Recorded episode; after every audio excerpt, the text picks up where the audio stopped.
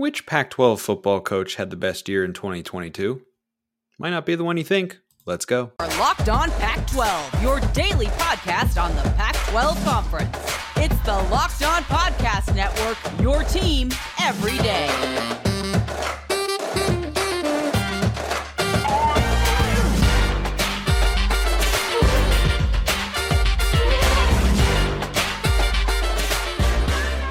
Welcome, everybody, to another episode of Locked On Pac 12. I'm your host, Spencer McLaughlin. Thank you so much for making this your first listen or your first view of the day, part of the Locked On Podcast Network, your number one source to stay up to date with our beloved Conference of Champions, which is why, if you haven't already, like, comment, subscribe, please, and thank you wherever you listen to or watch this show, which today is brought to you by LinkedIn Jobs, helping you hire qualified candidates more efficiently by matching open roles with people who have the skills, values, and experiences to help you achieve your 2023 goals. Post your job for free at linkedin.com slash college. Terms and conditions apply. So I've been wanting to do this for a while, and the realignment front is kind of playing itself out. And we got to talk about 2022 and which which Pac-12 coaches had the best year. Now, this is not which team had the best year. This is which coach had the best year. Number one, top of the list, co Pac 12 Coach of the Year is Kalen DeBoer. Now, the reason that Kalen DeBoer is ahead of Lincoln Riley here, in my view, is because Lincoln Riley was at USC and did an outstanding job 4 and 8, 11 and 3. Now, you can debate the merits of Washington won their bowl game, USC lost, Trojans played in the Pac 12 championship game, all that sort of stuff. Trojans end the year 11 and 3. Washington ends the year 11 and 2. It's really easy to look at those coaches and say, yeah, they had the two best years from a coaching standpoint in the league. Some of the names as we go down the list, though, might surprise you a little bit. The reason I put DeBoer above Lincoln Riley is though Riley does deserve a lot of credit for the players that get brought in, there wasn't as much of a roster overhaul up in Seattle as there was in Los Angeles. And the brand of USC does play into that. So when I look at those two guys and say, well, they both won 11 games, who had the better year? What's an easier coaching job, Washington or USC? Doesn't mean anything's easy overall in college football, but compared to one another, Washington is the tougher job. So that's why I put Kalen DeBoer at number one, Lincoln Riley at number two. I I should have looked before I came on and recorded the show, but I'm not sure the last time we had two teams in the conference go from four wins to 11 wins the next year. I can't think of a time where that's happened, which is pretty wild. You know, even though they're two of the bigger brands in the conference, can you imagine? Let's see. Arizona went 5 and 7 this year and Cal went 4 and 8. Imagine if they won 10 and 11 games next year. Just a one season turnaround. It's pretty remarkable. It wouldn't happen to those places because it's a lot higher to acquire talent and also uh, a, a, a crew, a cure, Hmm, I don't know what word I'm looking for there. Anyway, so uh, DeBoer one, Lincoln Riley two. Number three is Jonathan Smith, co Pac 12 Coach of the Year with DeBoer. Again, justifiably so. Now, Oregon State fans, don't hate me. I have Jonathan Smith here for a very legitimate reason. He is in year five for 2022. The other guys were in year one. Is it easier to win at the other places than at Oregon State? Yes, but five years is a long time. And if you're doing your job as a head coach, no matter where you're at, by year five, you should be winning. It's harder to do at Oregon State than at other places. And Jonathan Smith has done one heck of a job in more ways than one and had an outstanding year. But it was year five, and that compared to year one, I don't care where you're at, four wins to 11 wins. I put Jonathan Smith there at number three. Number four, Kyle Whittingham. Just, just rinse and repeat with that guy. You know, I find myself, I, as since I've taken over hosting the show, kind of falling into what I'm going to dub the Utah trap, which is going into next year. I feel like the Utes are a team who I talked up all season long and going into last year as well. I feel like Utah is a team that I'm going to start to just fade a little bit just for 2023 because their schedule is so brutal, as we've talked about here on the show. But then I just have that thought in the back of my mind like, dude, are you are you making a big mistake there by just looking at Kyle Whittingham and what he's built and looking at the two-time defending Pac-12 champions and saying, "Yeah, I don't know. I think that's a nine-win team tops next year." Am I really going to talk myself into that? Maybe. Maybe you'll just have to subscribe to the show and and find out uh, as as time goes on. But I think Kyle Whittingham, you know, they had college football playoff aspirations a year ago. Obviously, didn't get there, but still winning the conference championship again, pretty darn good. I might have had him higher if they'd won the Rose Bowl, but that was disappointing.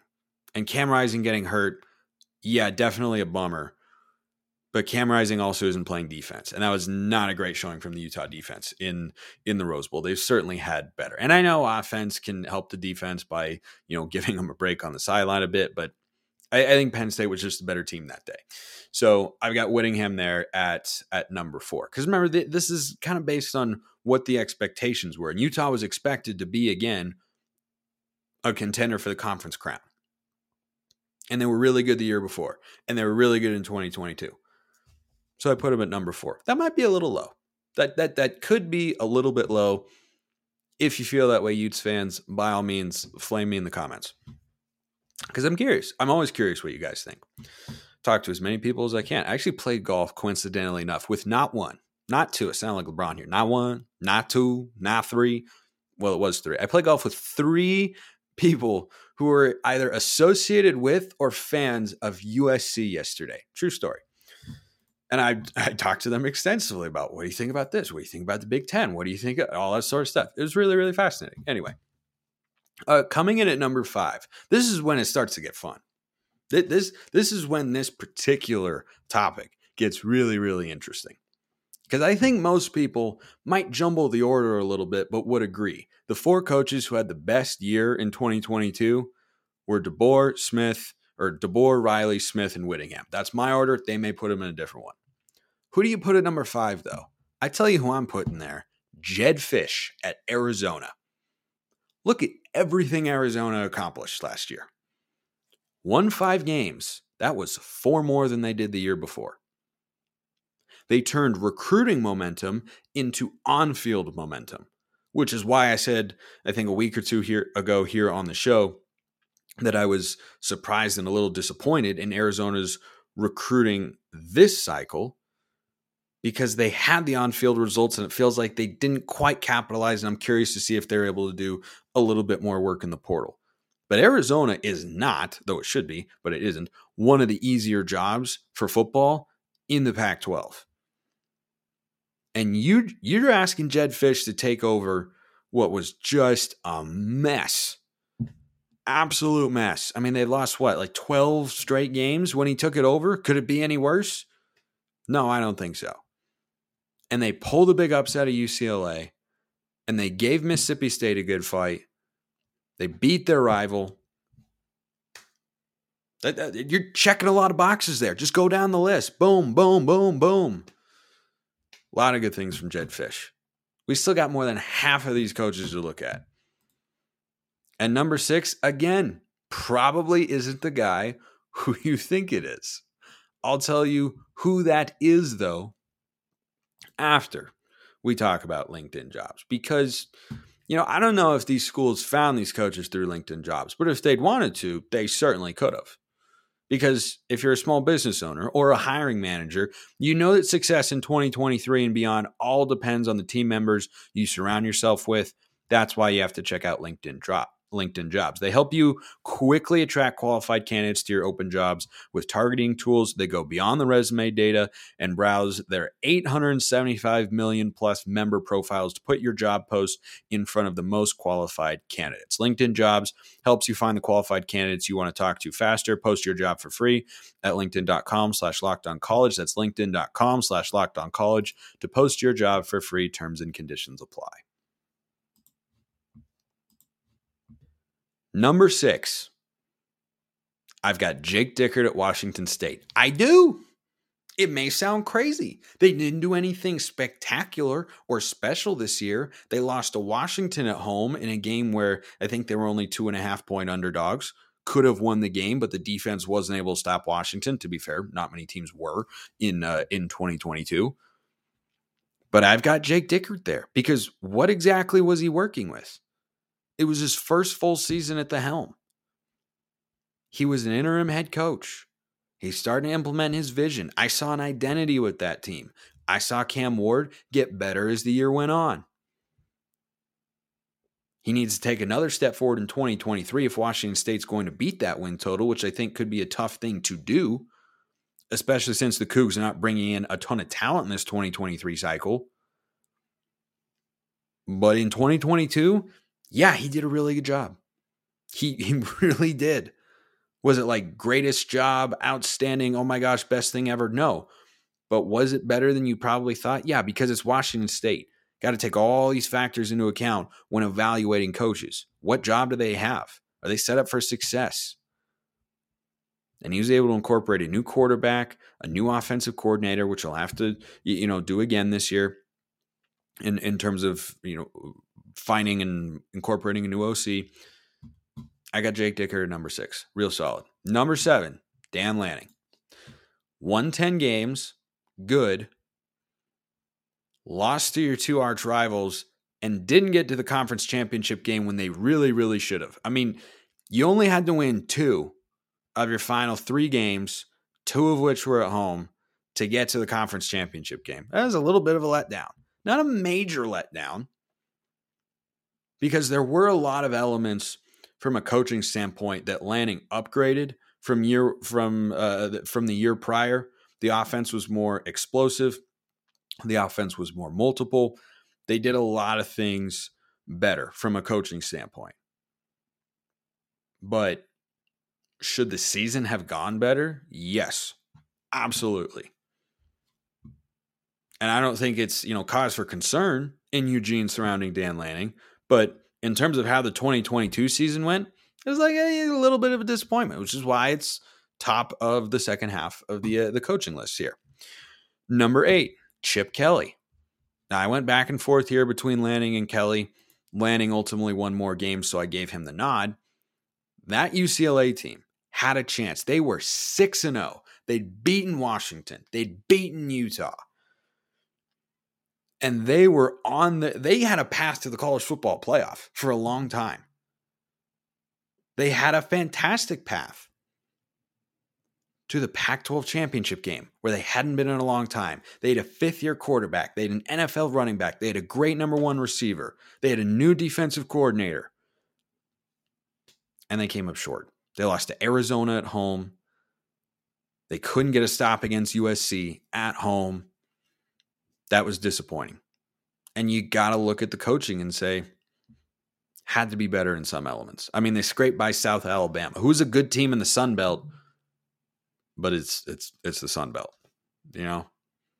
And it was non-conference, and I they should have been able to play Michigan, but the Wolverines, much like Ohio State, who I have more thoughts on coming in a moment, uh, you know, bailed on them and whatnot, which stinks. But six and zero, oh, and then you go three and four down the stretch, and then you're nine and four. I mean, I said going into the year, I expected UCLA, or I'd predicted them to go ten and two. They ended up going nine and three, with that one loss coming to Arizona at home. It, it just that that should have been that was the team for UCLA to get to the Pac-12 title game, and I don't think they'll do that this year. I don't know when they'll be in that position again because even though they're in the in Los Angeles, not the easiest job in uh, the world. But I think that was a, disappointing year from a coaching standpoint for Chip Kelly and his staff. So I've got him at eight. Number nine, Justin Wilcox. You won fewer games this year than you did in 2021. Now, were the expectations high? No, but it was year five. One, two, three, four, year five. Fourth full season. Okay, still. That should have been better. Now, did Cal does Cal expect or demand it to be better? Not really. I mean, it feels like they, you know, would like to win more, But is there an urgency? No. Wilcox floated his name to the Oregon job and they gave him a big extension. But still, four and eight. And they were in a lot of close games. Washington was a close game. Oregon was close for a half. It wasn't really close in the second. USC was close. UCLA was close, and they just couldn't. They just couldn't win those games. So yeah, not not not a great year. Because when again, look at what DeBoer and Riley did in year one. Are they at better jobs? Yes. But look at what Jake Dickert did in year one. Why in the world did Jake Dickert have more wins, three more wins at Washington State than Justin Wilcox did at Cal? There's no actual explanation for it, which is why I've got Wilcox at nine. Or not a, there's an explanation, not a justification. How about that?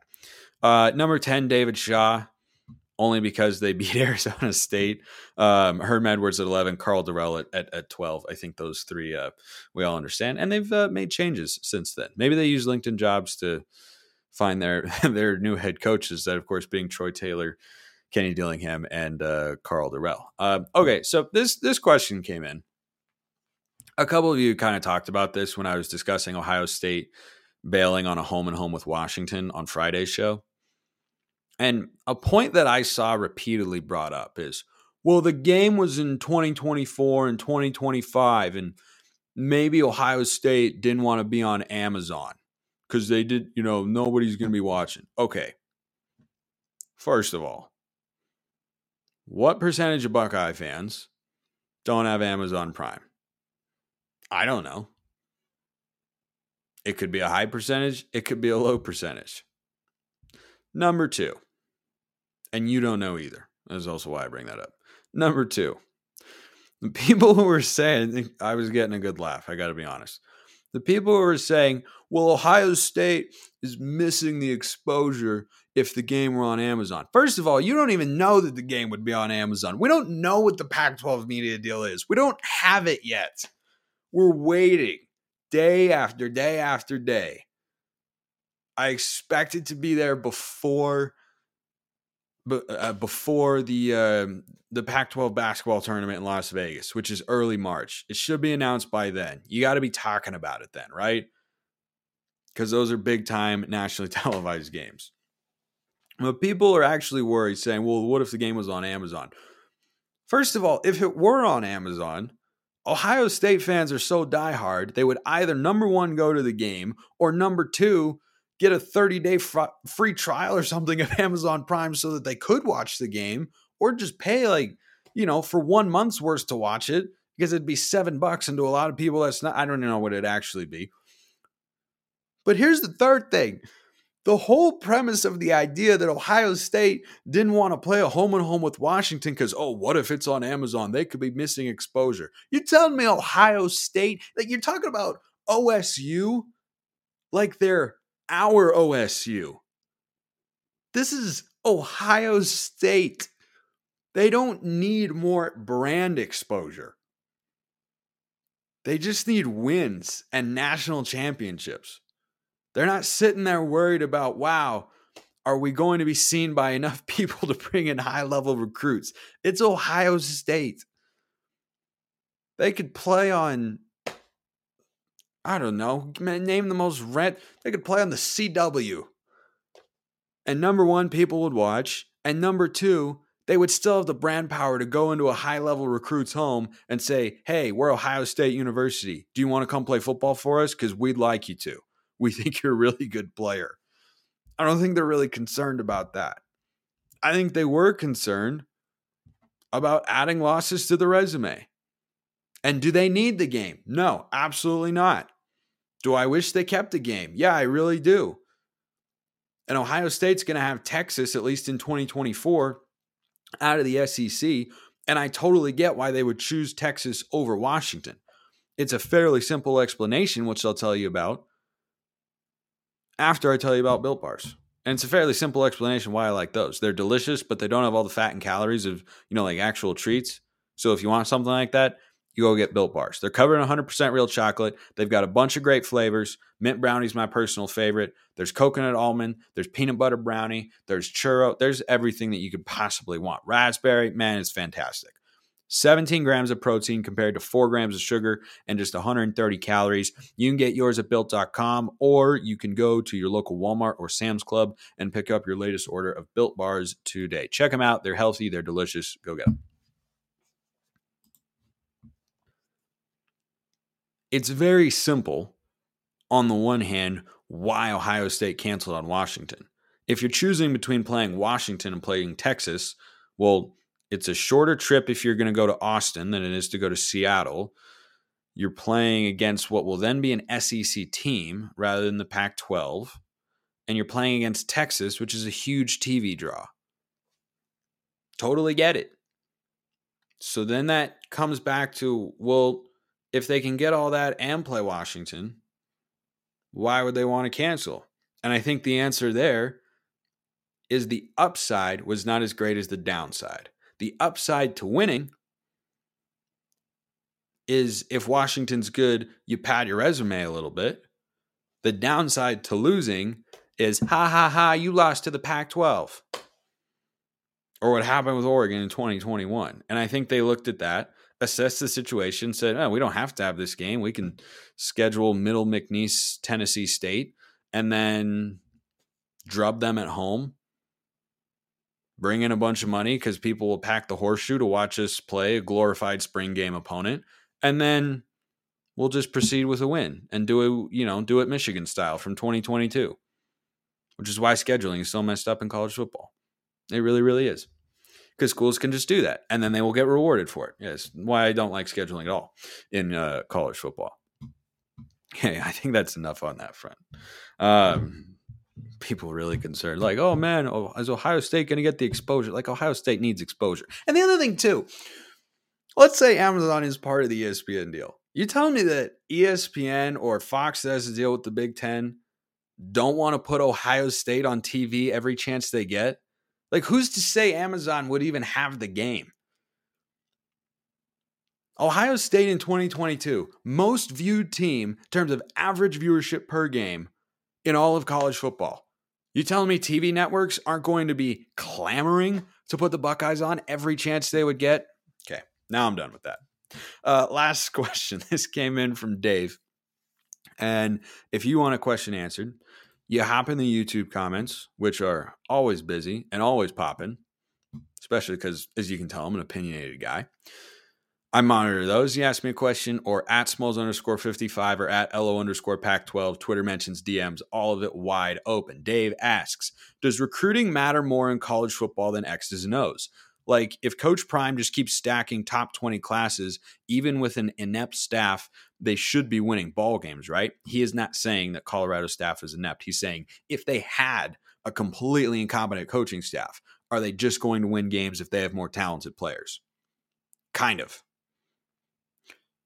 in college football, if you recruit at a high, high, I mean like super duper high level compared to the other teams in your conference, you're going to inevitably win some games because you just have better players. Now, you may not win as many games as you want to with that sort of talent if you don't have the X's and O's part of it. But I do think if, you know, to what Dave is asking here, if Coach Prime at Colorado does just stack, let's say, three top 10 to 20 recruiting classes together in a row, Colorado will be a top four or five team in the Pac 12 just by virtue of having sufficient talent. Does that mean they can win 10, 11 games in a conference championship? Not automatically, no. But here's what I will say from personal experience Mario Cristobal, when he was at Oregon, was an elite recruiter. He was not an elite in game manager. He was not an elite game plan and schematic coach. But his teams, and he had some coordinators who were, you know, some were a lot better than others. Tim DeRuyter as DC didn't work out. Joe Moorhead as OC kind of did. But before that, Andy Avalos was really good as the DC. Marcus Arroyo was just okay. He went to UNLV to be the head coach, and it didn't work out there because he doesn't have that sort of schematic prowess. Those Oregon teams won a lot of their games because sometimes they just had better players. Perfect example 2000 and what was it 20 2021 Oregon hosting Cal. Kayvon Thibodeaux is out of the game in the first half because he was called for targeting the, the previous week against Stanford. Oregon did not. Oregon staff got outcoached in that game, but they won because Kayvon Thibodeaux just took over in the second half. And that's just one example of many where you just sometimes you just have better players. But here's what we also saw that year the same season, that same team. Kayvon Thibodeaux was on the field against Utah twice. Guess what? Kyle Whittingham had the schematic prowess and had the players to match Oregon, at least sufficiently. I think that it was a complete coaching mismatch, honestly. Oregon might have had, I mean, they had more recruiting talent, but I think they had more overall NFL talent on that roster. But why did Utah dominate those games? Because Kyle Whittingham outcoached Mario Cristobal straight up. Full stop.